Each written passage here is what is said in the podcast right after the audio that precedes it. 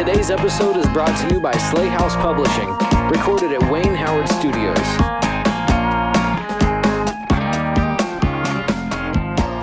So today we we have a very special interview with Rich Hanley. Um, he is comics historian, editor, writer, Lord God of what was that? Lord The- God, Emperor of the Universe. Lord God, Emperor of the Universe to Alpha Centauri at least. So, hey, Rich, welcome to our welcome to our our show. Well, thank you. Thank you for having me. Of course, yes, definitely. We are very very excited about this. Um, so uh, I know you and Trevor have had a lot of um, interactions. Oh, thank you. My secretary brought me the water, so um, Don't mind if I do. I'll have a sambuca, please. uh, there you go. Yeah, we also have donuts here, Rich. If we can like pass them through the computer screen. Um, Uh, sounds good, but yeah, I don't think technology has allowed that yet. So I appreciate the offer. we're waiting. we We're really waiting need to it. we really need to push into that utopian dream where you know you just ask for whatever you want and it comes out of a comes out of a, a machine right We're, like very, that. we're very close, Trevor. Yeah. Um, so we're really excited to have you on board. Um, we've, I know you and Trevor. So, uh, do you guys, Trevor, do you want to kind of take over yeah a little so, bit here? i mean rich you've worked on a lot of stuff um, kind of across the the nerd universe a little bit you know um, i think perhaps you're best known for your work on uh, star trek and, and star trek comics but you've also worked in star wars you've done essays on batman you've done essays on dark shadows you've done um, I mean, just so much stuff. Can you walk us through a little bit of your career in publishing? Uh, sure. Um, my writing career started in like the early to mid '90s. I was doing work for um, for the Star Wars franchise for Lucasfilm. Um, short stories, a lot of uh, lot of role playing game materials and magazine articles and so forth.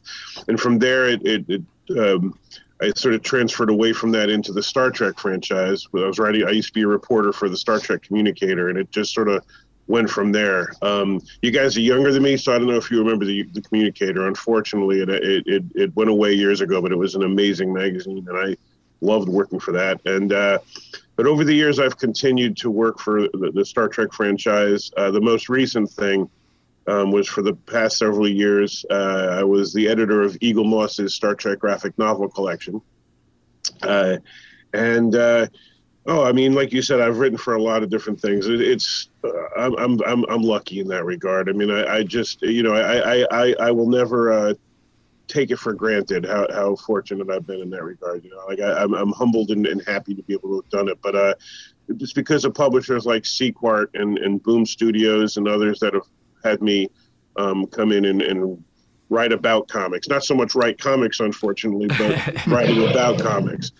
Um, and um, I'm, I'm doing something for IDW that I can't talk about, but but I'll, I'll let you know when I can. Oh man, I, I so the, your IDW projects I think are some of the coolest projects I've ever seen.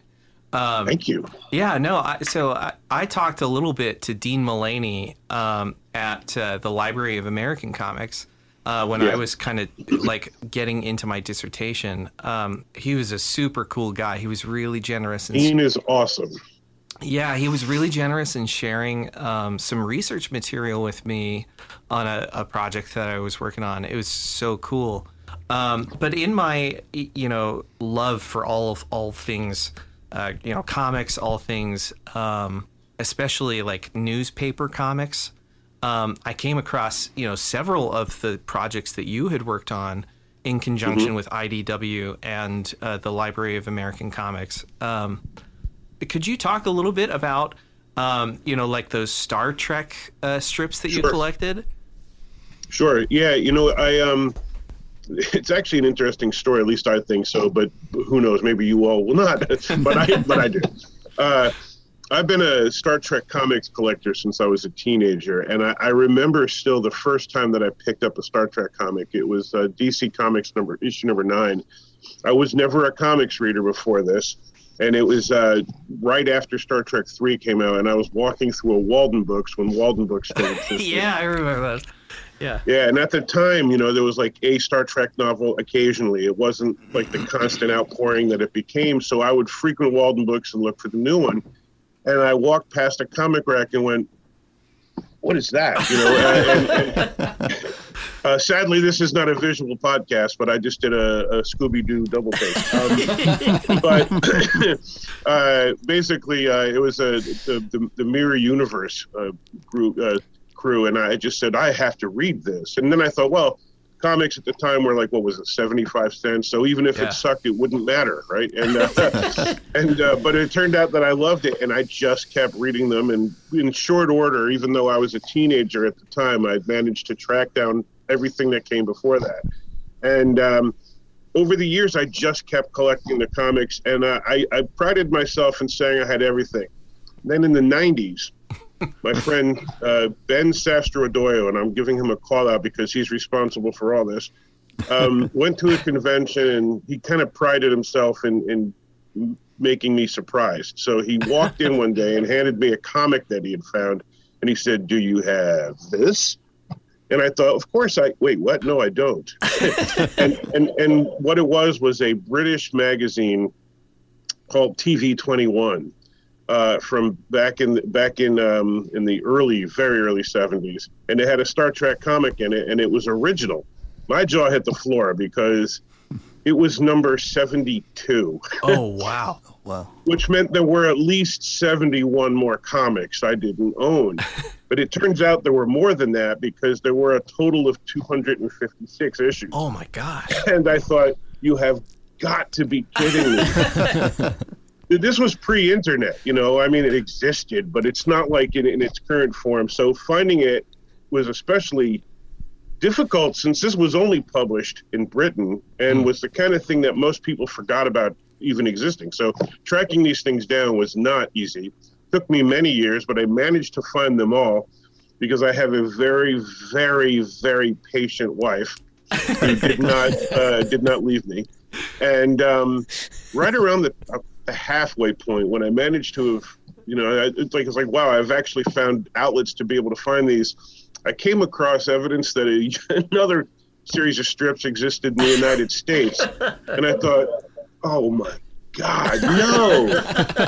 uh, and that ran for five years daily in the, in, uh, from the Los Angeles Times Syndicate. And I thought, this the universe hates me. I don't know how I can explain this to my wife and, and stay married. So, but uh, but um, did a lot more, a lot more searching, and over time, somehow, I managed to complete both runs. So now I had nine years worth of, of weekly and daily comic strips um, that most fans did not know existed. And I thought, what can I do with this? it's just, I'm, I'm, you know, I, I, I like, I want to share these things. I don't want to be the only one who has these. And uh, so I started reaching out to various publishers, and there were legal reasons why at the time, the, well, to put it quite honestly, the paperwork was lost. They weren't sure Oh at- yeah. on Paramount's end at the time uh, what the contracts were like. And so that got put on hold. So instead, I reached out to Larry Nemecek at the Star Trek Communicator and pitched an article on these. And Larry was really so excited and said, "Absolutely, that was the first, um, my first Star Trek work." And I wrote an article about that for the Communicator, which led to my becoming a, a columnist for that magazine. But I, I, um, I kept wanting to get these things reprinted, and so over the years, I kept reaching out to different publishers, and each case it was the same. It happened to Pocket Books, it happened with Wildstorm. They wanted to do it, and uh, Paramount's legal division, so we don't. There's reasons why we can't do this. And then right around, I guess it was 2012, I said, you know, I'm doing this one more time. I'm like the heartache is just too much, but I, these things are sitting on my shelves and they need to be shared. So I reached out one day to Chris Ryall at, at IDW and said, okay, here, here's what I have. Would you be interested in reprinting it? About an hour later, I heard from Chris and said, who said, uh, "This is amazing. I've been wanting to reprint these for a while, but didn't have a source for these."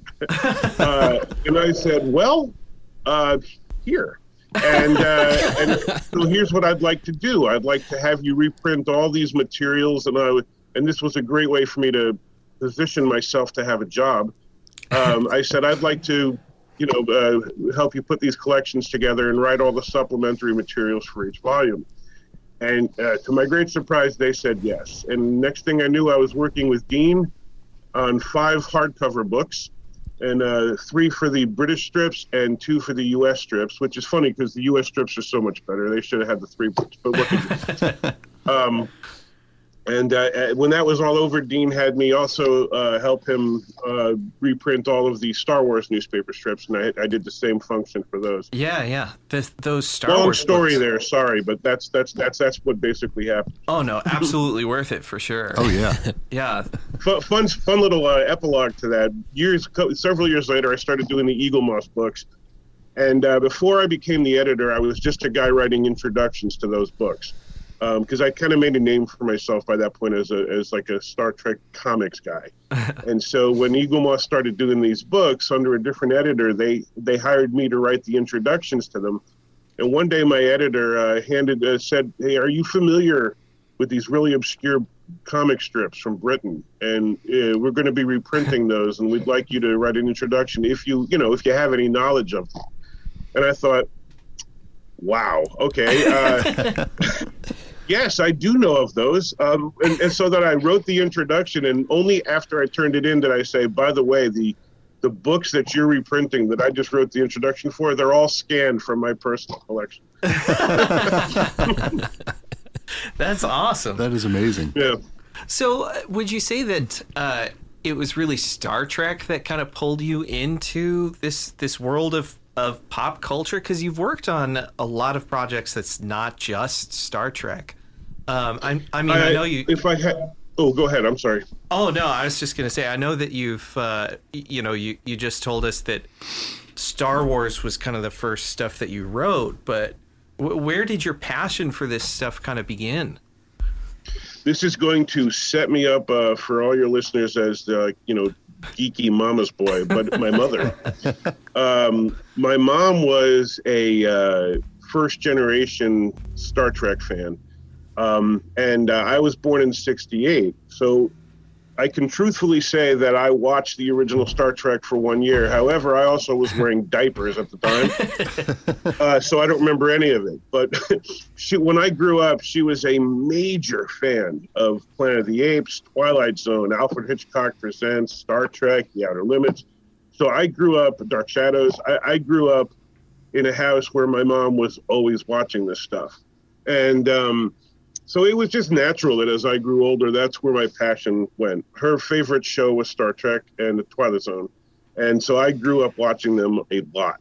Um, as far as, yeah, I guess, I mean, Star Wars is, is the first franchise work I did, but um, Star Trek is probably my mainstay.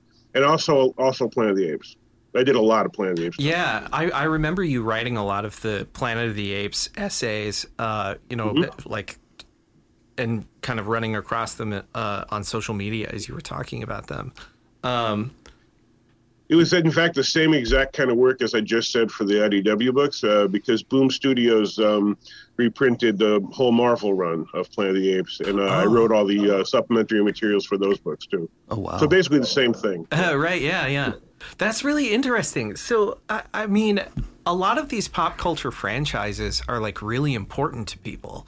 You know, um, the the Yeah. Kenobi trailer just dropped. Um, Yeah, good. I know. I'm re- I'm really excited about it, but there are some fans who are not excited about it.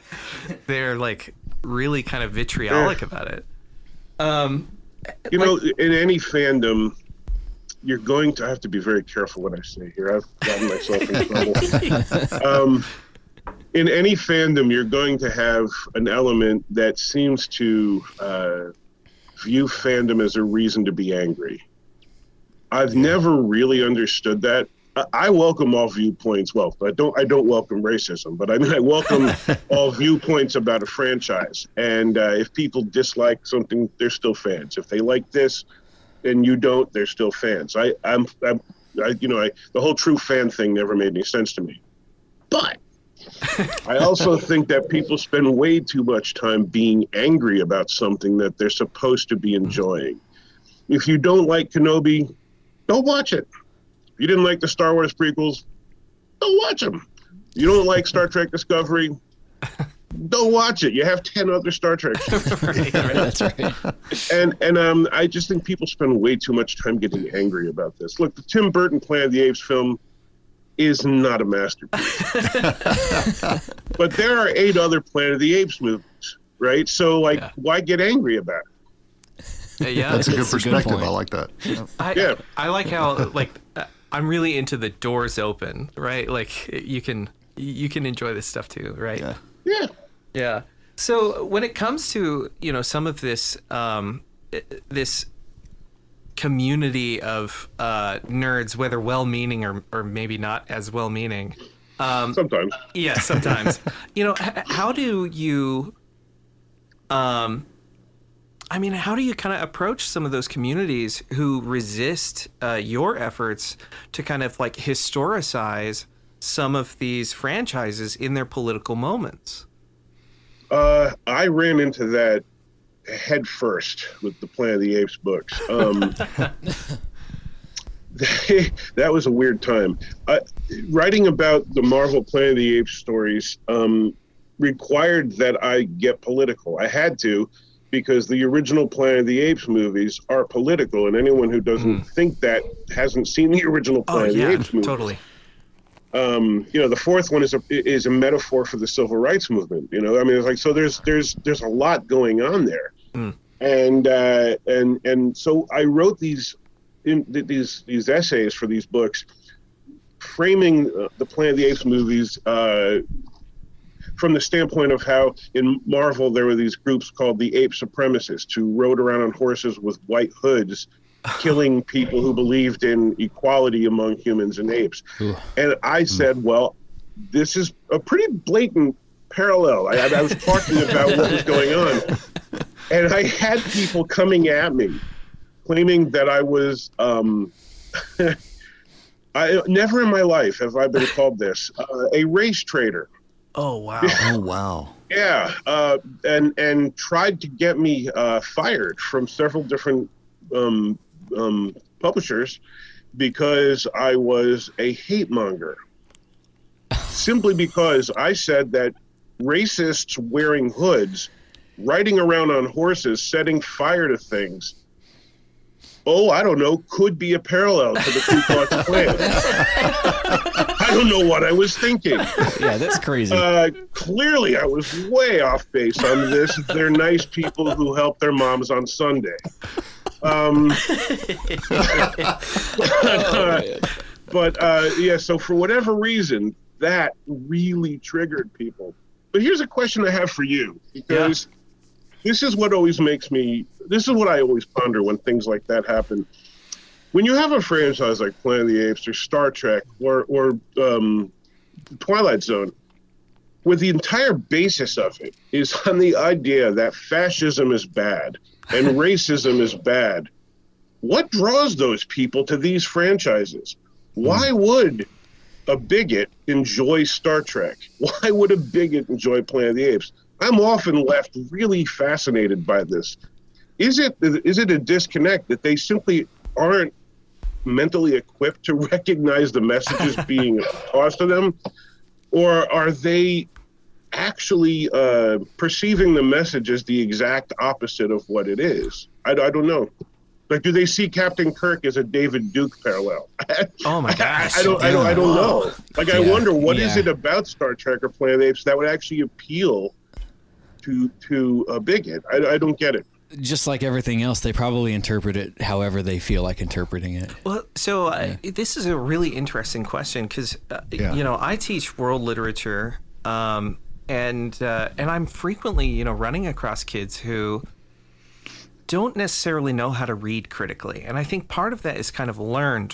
When I open the class, I always say one of the things that, that we're going to have to understand as we enter into this is that all art is political and uh, and I think that uh, even the art that claims to be apolitical is a political statement, right? The depoliticization Well of, of art is still a, a, a, a political play, Right. So, in order for us to understand anything, any art we come across, we need to be searching for what was this political moment? What were the cultural influences on this text? What are the social influences on this text? what are the economic influences on this this text? This text. Um, you know, when we read like Tang poetry or, or poetry from that that um, period in China's history, you know, we, we kind of need to understand um, this was poetry that was kind of expected of everyone of a certain, uh, you know, a certain age, a certain political class, a certain um, literacy level, right?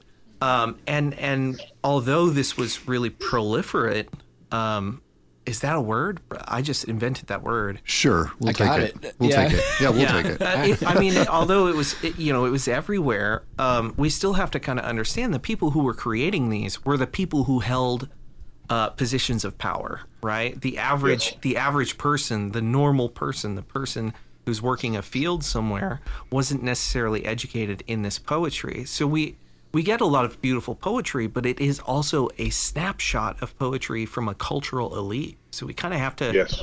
you know, we kind of have to adjust our expectations a little bit when we encounter this stuff. Right. I also look at these people, you know, from the from another perspective. I look at these people who are, um, you know, the the the prejudiced people, the biased people, the bigots or whatever that are drawn to these shows. I feel like from my interactions with them, they are institutionalized in their own upbringing.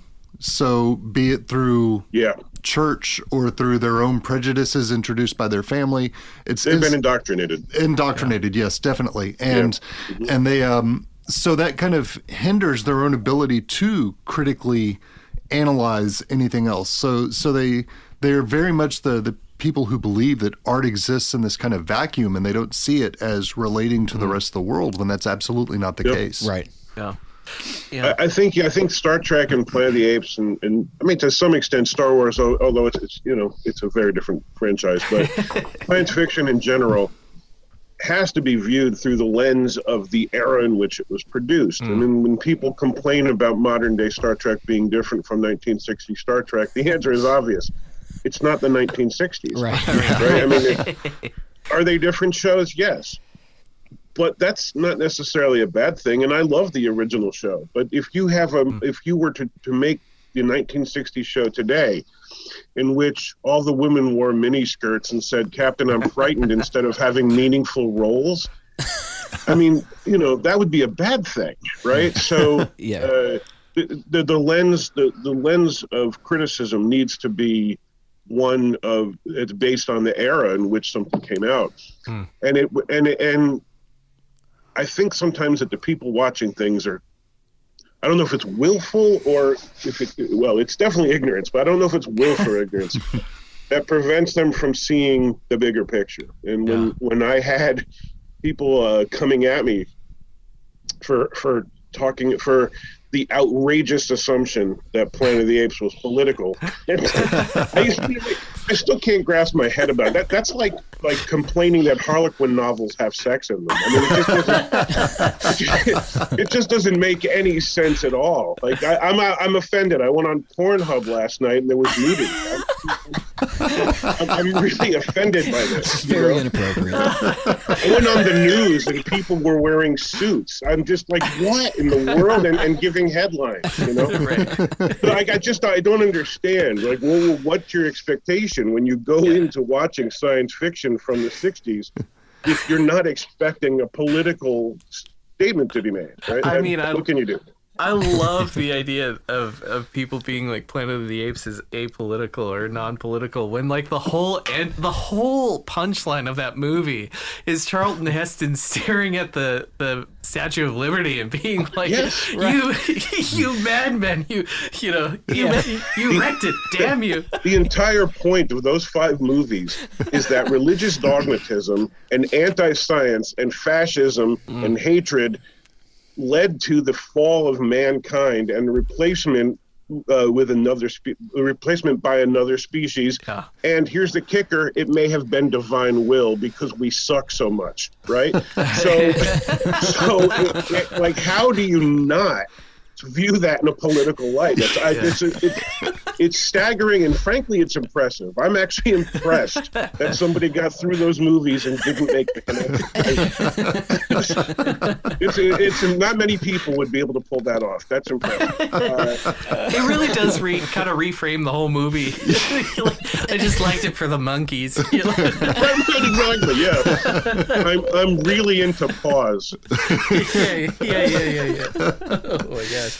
So I like the color green. The color green is pretty. That's what Planet of the Apes is about. The Yeah, yeah. green of the chimp outfit. It's a fashion. It's a fashion movie. Yeah, there you go. There you go. Whatever you want it to And be. maybe right? they were just fans of uh, Charlton Heston's like NRA years, right? Like, Oh yeah. See, it's funny you say that because I remember when the Tim Burton movie came out, and they were so offended that they had that Cheston. The Cheston, Cheston.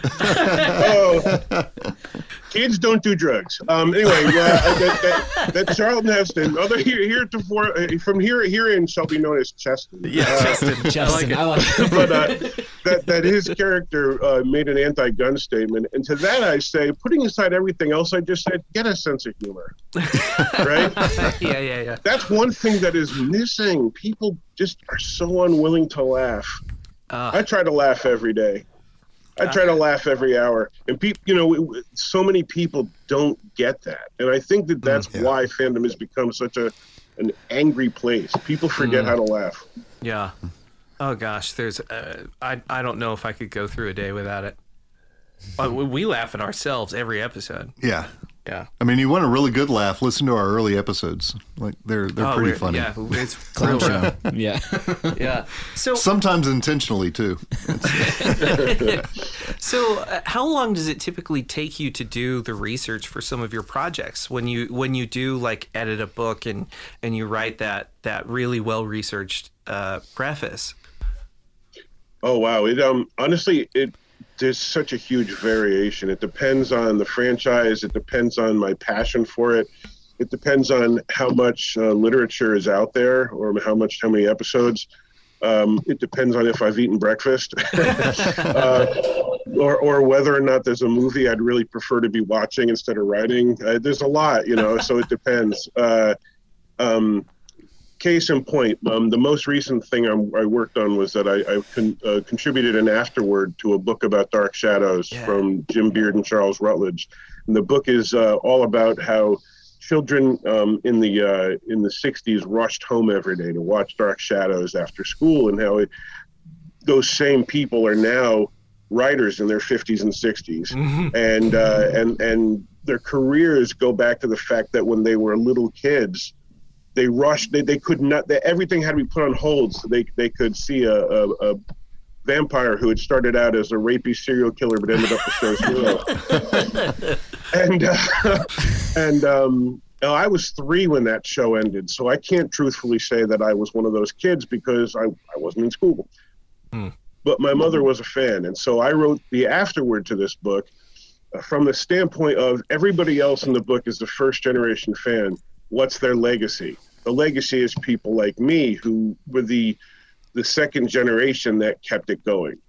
And so that one, to answer your question, took me two hours. From the moment Jim invited me to do it, I turned it in two hours later. And the reason was I had I was just so it was a I was passionate about this. Um, it was a fun topic. It didn't require a lot of research, um, and most importantly, I had recently finished rewatching the whole show, and it was therefore in my memory.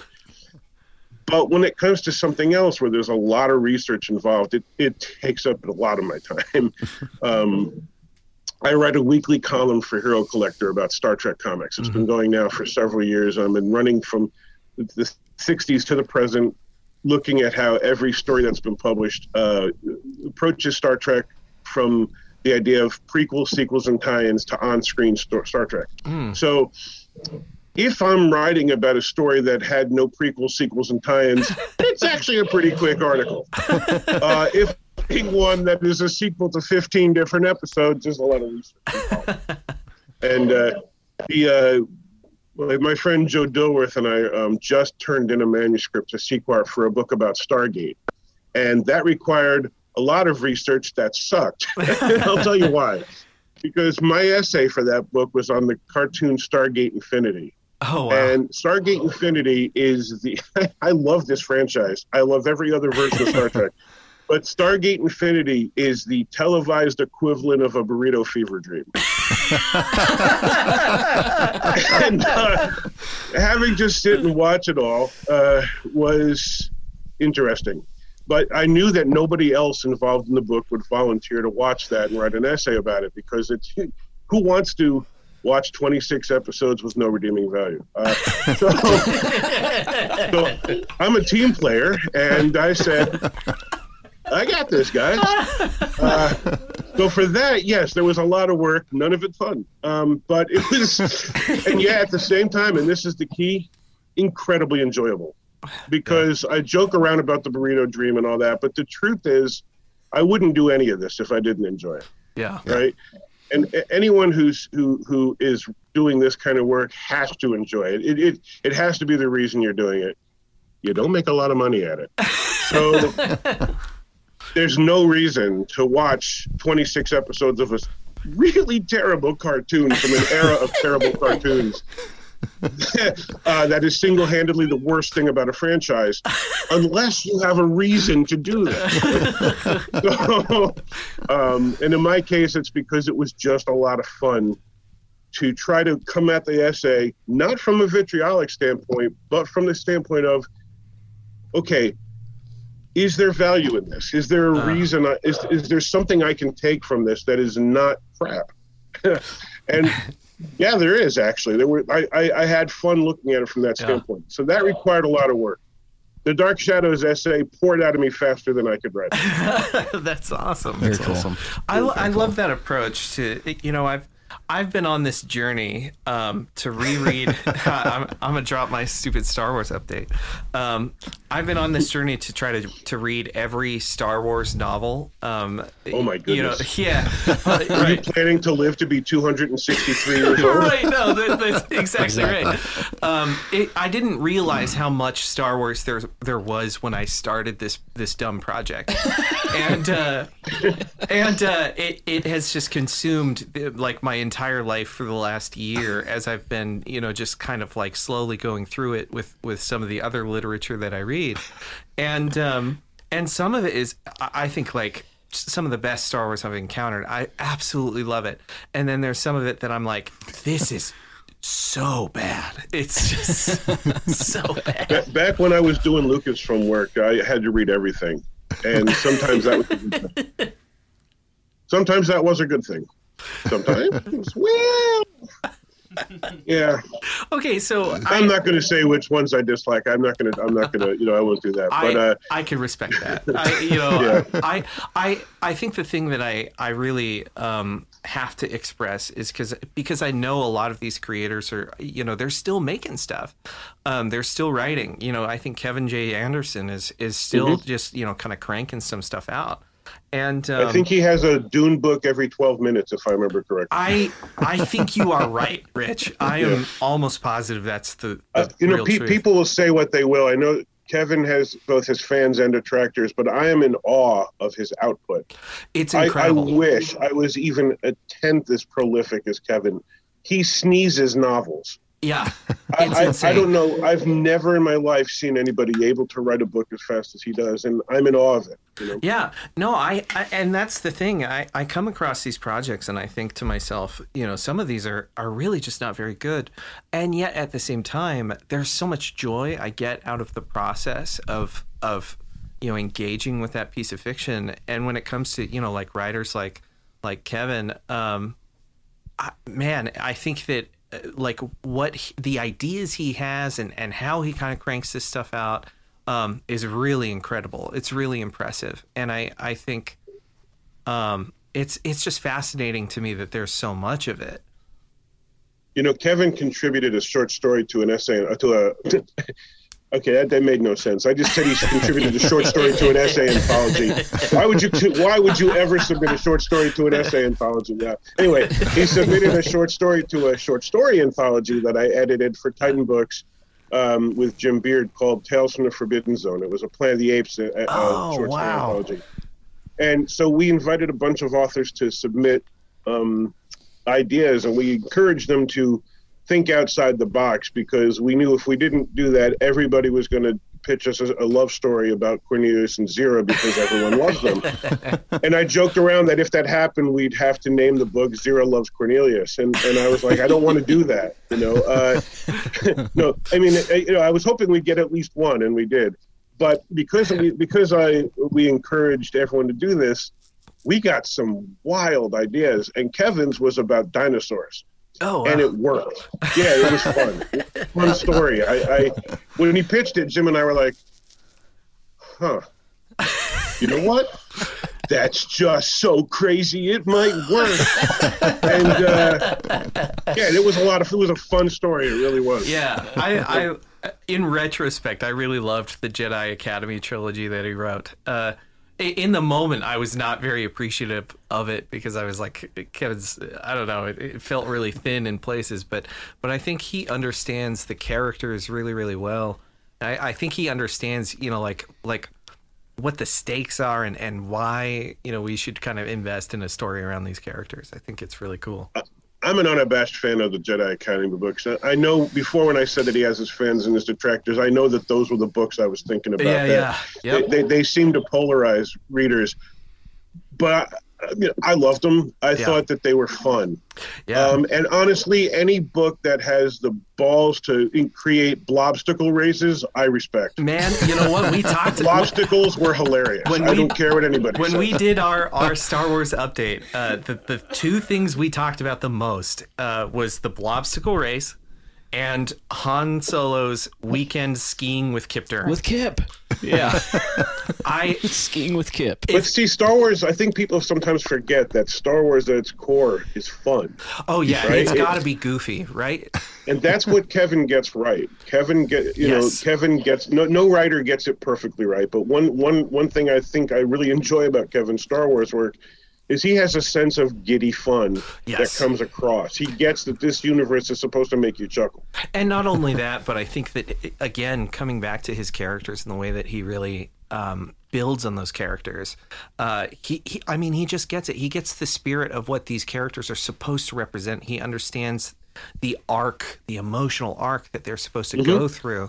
Um, I, I've been recently reading the Jedi Academy, or not the the, the Young Jedi Knight uh, series, right? With with Han Solo's kids that he, that Right. he wrote with uh, Rebecca, his wife, and um, those books are uh, like unabashedly some of the most fun I've had with Star Wars. Oh yeah, those are fun. Those are really good books. Yeah, they're uh, they're great. They're not yeah, and they're not even really young adult fiction, even though that's how they're marketed. They're just good Star Wars. Yeah, no, I agree. I I th- and and the, the the lessons that these kids have to kind of learn and and the the the mature decisions they have to make about the, the mistakes that they make, I think are just great. It's it's really good fiction.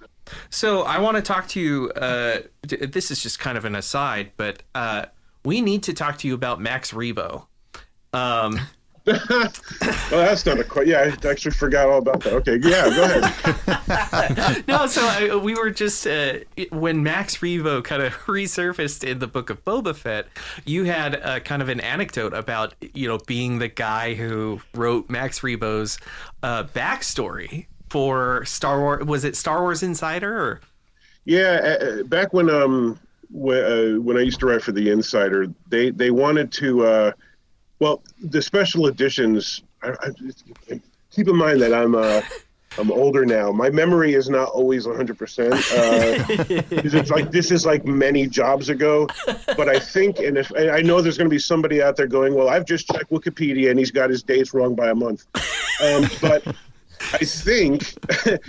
I think that this was after the special editions had come out. I think was why they chose to do. They, uh, the insider wanted to update the existing um, backstory for what was originally three members of the band. It was now a dozen, and uh, around the same time that this came out, the um, Dark Horse's Star Wars Tales had had a uh, had added a um, like a a Max Rebo wannabe, like their biggest fanboy. It's a pretty funny story. Uh, uh, Tick Talash, I think his name was, about this guy who follows Max Rebo band around about like a groupie and wants to join. And so that had just come out, and I thought, all right, if they're going to have me write this, I'm having Tick Talash join the Max Rebo band. So that's one thing. I, that was my goal. Uh, but yeah, so basically, I, I, I said, right, well, I hear all these characters who suddenly are the Max Rebo band in the special edition. I'm going to have fun with this. And there was some stuff that had already been established. It wasn't like I created all of it, but I, I wrote, a, I mean, a lot of it was new material that I came up with, and some of it was stuff that had been uh, done elsewhere. And one thing I was relatively proud of myself for, but more than anything, just really surprised that Lucasfilm even allowed this was that I said, well, nobody names their kid Max Rebo. I realize this is Star Wars where people have goofy names like Sleazebaggano, but but, uh, but I don't think his name was Max Rebo when he was born. Like I doubt there was like Johnny and Mary Rebo who said, "We've just had our blue elephant kid, and in our family." Every child is named Max, and we're going to continue this tradition. I don't think that's what happened. So, I came up with the name Siiruulian Phantele. And, uh, but uh, Cerulean I love it. I love spelled it. differently, which is means blue, and Phantele being an anagram of elephant. So Max Rebo's real name is Blue Elephant, but because I came up with a weird sci-fi spelling of the of the word cerulean. And you know, it's not elephant; it's Phantele. I wasn't sure if anybody caught on. And what really struck me as funny is it was years later, before anybody asked me, Are you the idiot who named Max Rebo Blue Elephant? And I'm like, Yes! yes, I am! oh man, I love it. But here's the cool thing I know that Kenner, Kenner started coming out with figures of these characters. And I think it was, again, someone's going to correct me if I'm wrong. I'm pretty sure it was Rappertunie where the the name I came up with ended up on the Kenner card. I think it was that one. Um, Rapatalana Watney Tiv Totalon, I think is the name I came up with. Yeah, Rapatalana Watney, I think, because I said Rappertunie. Nobody names their kid Rappertunie. These are musicians. There's not Mr. and Mrs. Tooney, and they named their kid Rapper. These are musicians, you know. Like they obviously, so I need these people have to have real names and I think it was Rappertunie where the where the card the, the, the card back had the name I created, and I said, "I'm done. I can die now." no one knows it, but I'm on a Kenner. I'm on I'm on a, I'm on a, a, a, a, a Star Wars action like a Star Wars figure action figure card. I'm that's, done. That's Yeah. incredible. hey, and uh, I th- I remember too. Uh, you you tried to rename the musical genre of uh, of Star Wars, and it didn't take. Sort of. That's not actually. It's it. You're close. I was using the name that actually already existed. Uh, West End Games, I think it was, had called the uh, the music, the type of music that is sung in in, in the Cantina band Right. scenes, uh, jizz. Yeah, we, we, And, uh, we've we've been around this block before for sure. yeah. And um, endless you know, you'd think that when they heard that, somebody would have gone, "Come on!" Eh, eh? Come on, anyway, uh, so uh, given that this had long been established, I, I had pointed out that, um, uh, in effect, it had been established for um, the character of Evar Orbus was, I think, the character's name was the manager of the. God, God, I haven't even thought about these names for so many years. but uh, it's um, it, it's from uh, one of the one of the guys who who formed. Uh, oh man, now I don't remember remember this anymore. And I wrote the damn thing. Oh man, that's, that's really sad. but in any case, um, the, the whole the whole uh, genre of music was called jizz wailing, which is hilarious. Uh, and, uh, and I wanted to use that term, not thinking anybody would have a problem with it. Ten years of Lucasfilm uh, using the term jizz wailing. okay, sure. Uh, you know, like I, I, I, I want to make a joke there, and I'm not going to. So, um, so I, I got the feedback I got was, oh no, no, no, no, we can't use the word jizz, and I insert Scooby Doo double take here because, like, but you've been doing that for ten years. How did I didn't come up with this? So I was like, okay. They said you have to come up with another word for it. I'm like, but, but that's like what? That, like it, there's a name for it. How am I supposed to? Like I'm going to be the asshole, right? It- it- all of fandom is going to say this guy doesn't know what it's called. How you know? Don't hire him. okay, so they're like, we're gonna call it Jez, J E Z Z, and I thought, oh yeah, that's so much better. Jazz. That's so much better. Like to just be one letter off of of a sexual innuendo. That makes so much sense. um, yeah, I don't even remember what it ended up being, um, but I just remember doing a massive face palm when they told me that you can't use the word that exists already for this music, um, and stop being a pervert. Okay. Yeah. Oh I mean, it was it was uh, you know I, I chuckled about it afterwards, but I'm like I really am going to be viewed as the guy who doesn't know this trivia, and like, eh, So, as Yeah. someone who has both adapted, uh, you know, kind of stories from a franchise into another medium, right? Um, what do you think goes into creating a successful adaptation from from one medium to another?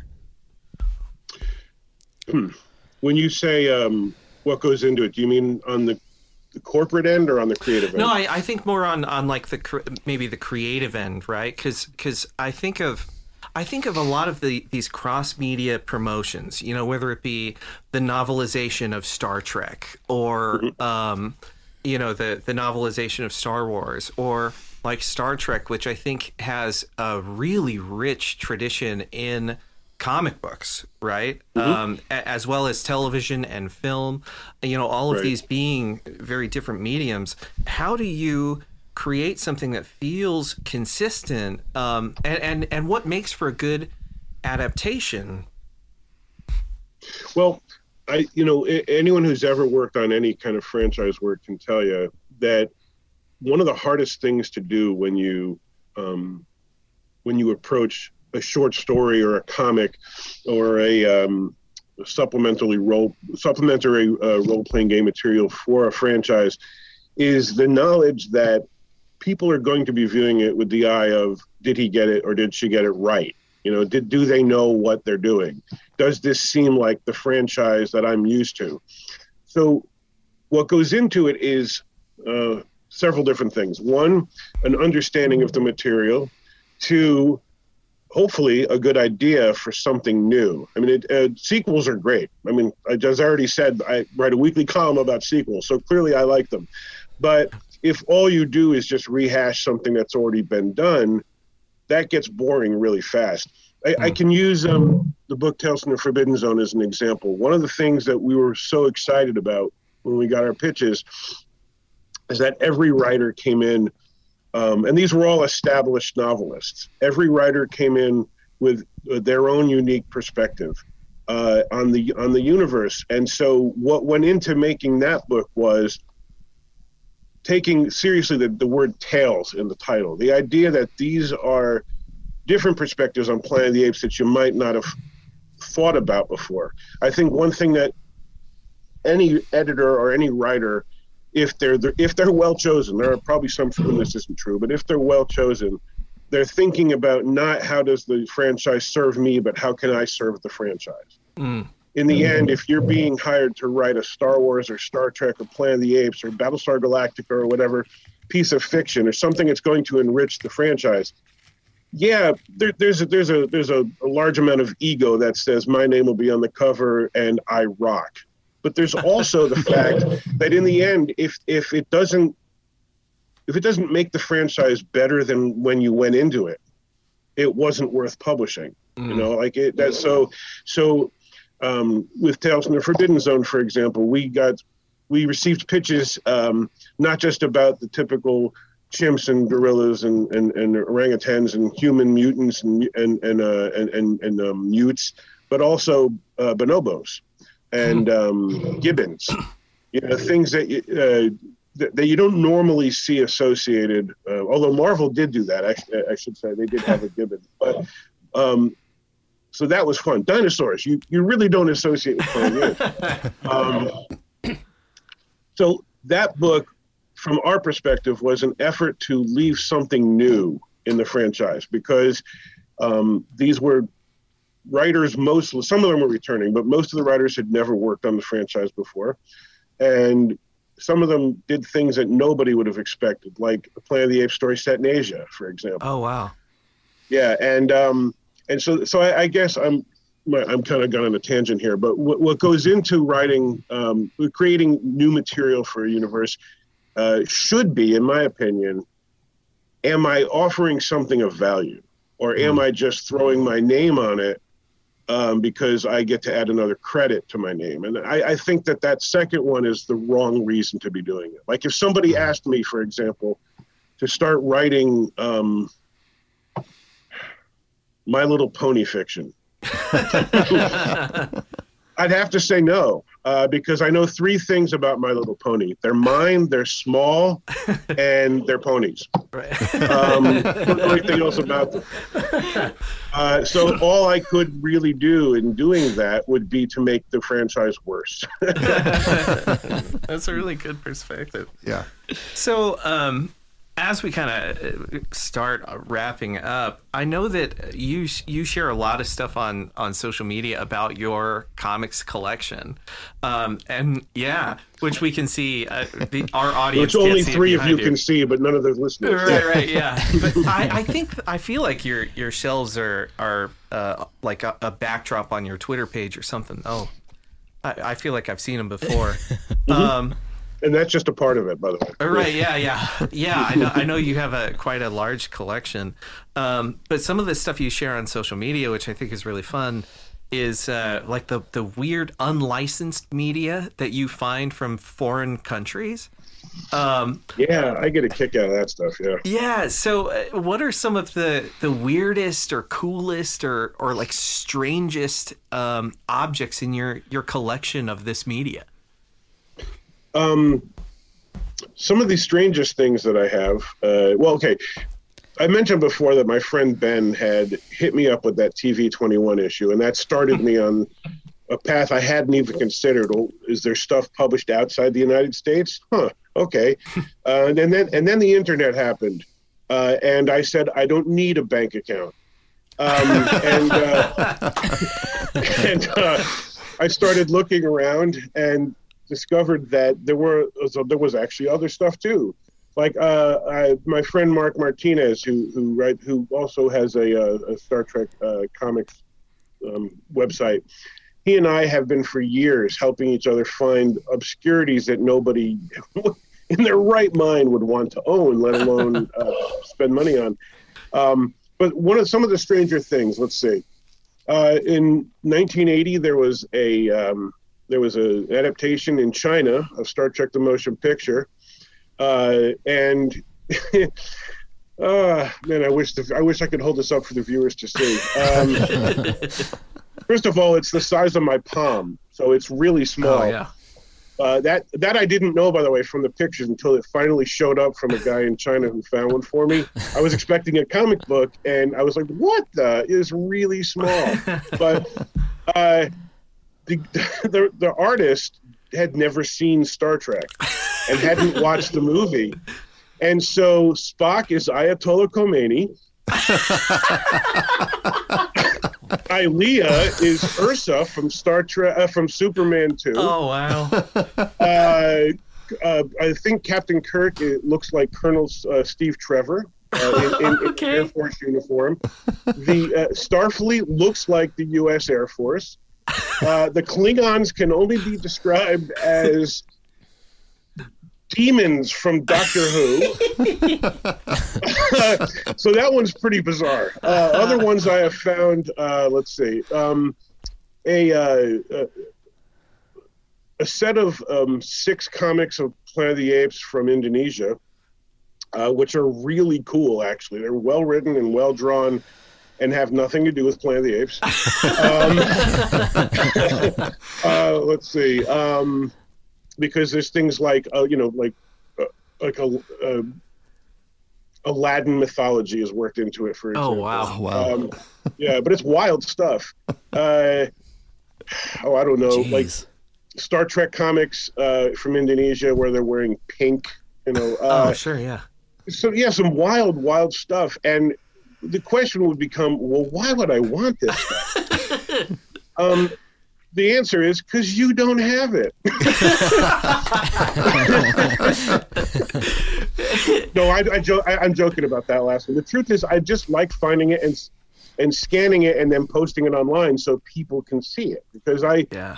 what got me into all of this in the first place was the idea that I, uh, of, I think it's fun to sh- to find things people don't have and share them because it's a sense of community. You know, like Mm. I wouldn't have these things if other people weren't sharing them with me. So Right. it's a pay it forward model. Yeah. If I find these things, it's really cool. You've probably never heard of it, so here, Yeah. look at it. There Gaze upon its absurdity. Yeah. I, th- I think you posted one this morning. Uh, w- w- was it like an Italian Spider-Man comic or? You, you know, I don't even know what that was. Uh, this wasn't so much an obscurity that I found. This was more of a joke. Uh, some somebody had posted a picture of um, what looks like an Italian Spider-Man comic, and sometimes the funniest stuff comes out of foreign comics because something that means something in one language means something totally different uh, when Yes. viewed from an American standpoint. And the cover says "The Terror of MAGA" in capitals M A G A, and I just thought that is so freaking hilarious. So I had I, I just posted it and said "Submitted without comment." Italian Spider-Man fighting the terror of MAGA. um, How relevant. we need Italian Spider-Man. We need him Yeah. Yeah. yeah, yeah. Uh, It so, but I mean, I don't actually own that one. That's that's that's that's insane. But what I do own is a Spider-Man issue from the '70s, um, published in um, oh, oh Mexico, in which the villain is General Urko from the Planet of the Apes TV series. oh wow! So it was like an unexpected kind of crossover. Yeah, and if you go to Hunter's Planet of the Apes archive, it's a, a pretty much the Planet of the Apes fan website. Uh, you can find scans of it that I, I um I posted for Hunter and submitted so everybody can read it. But I also translated it into English because I'm just that freaking crazy. uh, it's what I do when I find foreign comics. Is I will actually, if I can translate it, I will. If not, I will find someone who can, and then I re-letter them in English and, and post scans because if I have to suffer through this insanity, so do you. Uh, but the Spider-Man story is actually really wild because the idea behind it is that it's a guy.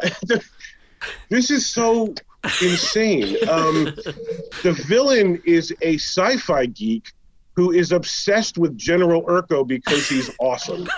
That's the idea. So he's a fan of the Planet of the Apes TV shows. And here's the kicker: if you know Planet of the Apes, the outfit that he makes for himself to call himself Urko is orange, which means he's a pla- he's a fan of the Planet of the Apes cartoon.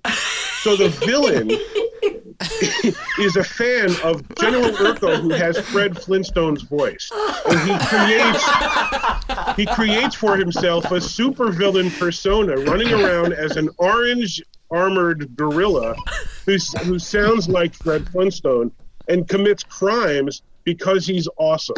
That's what this villain's premise is.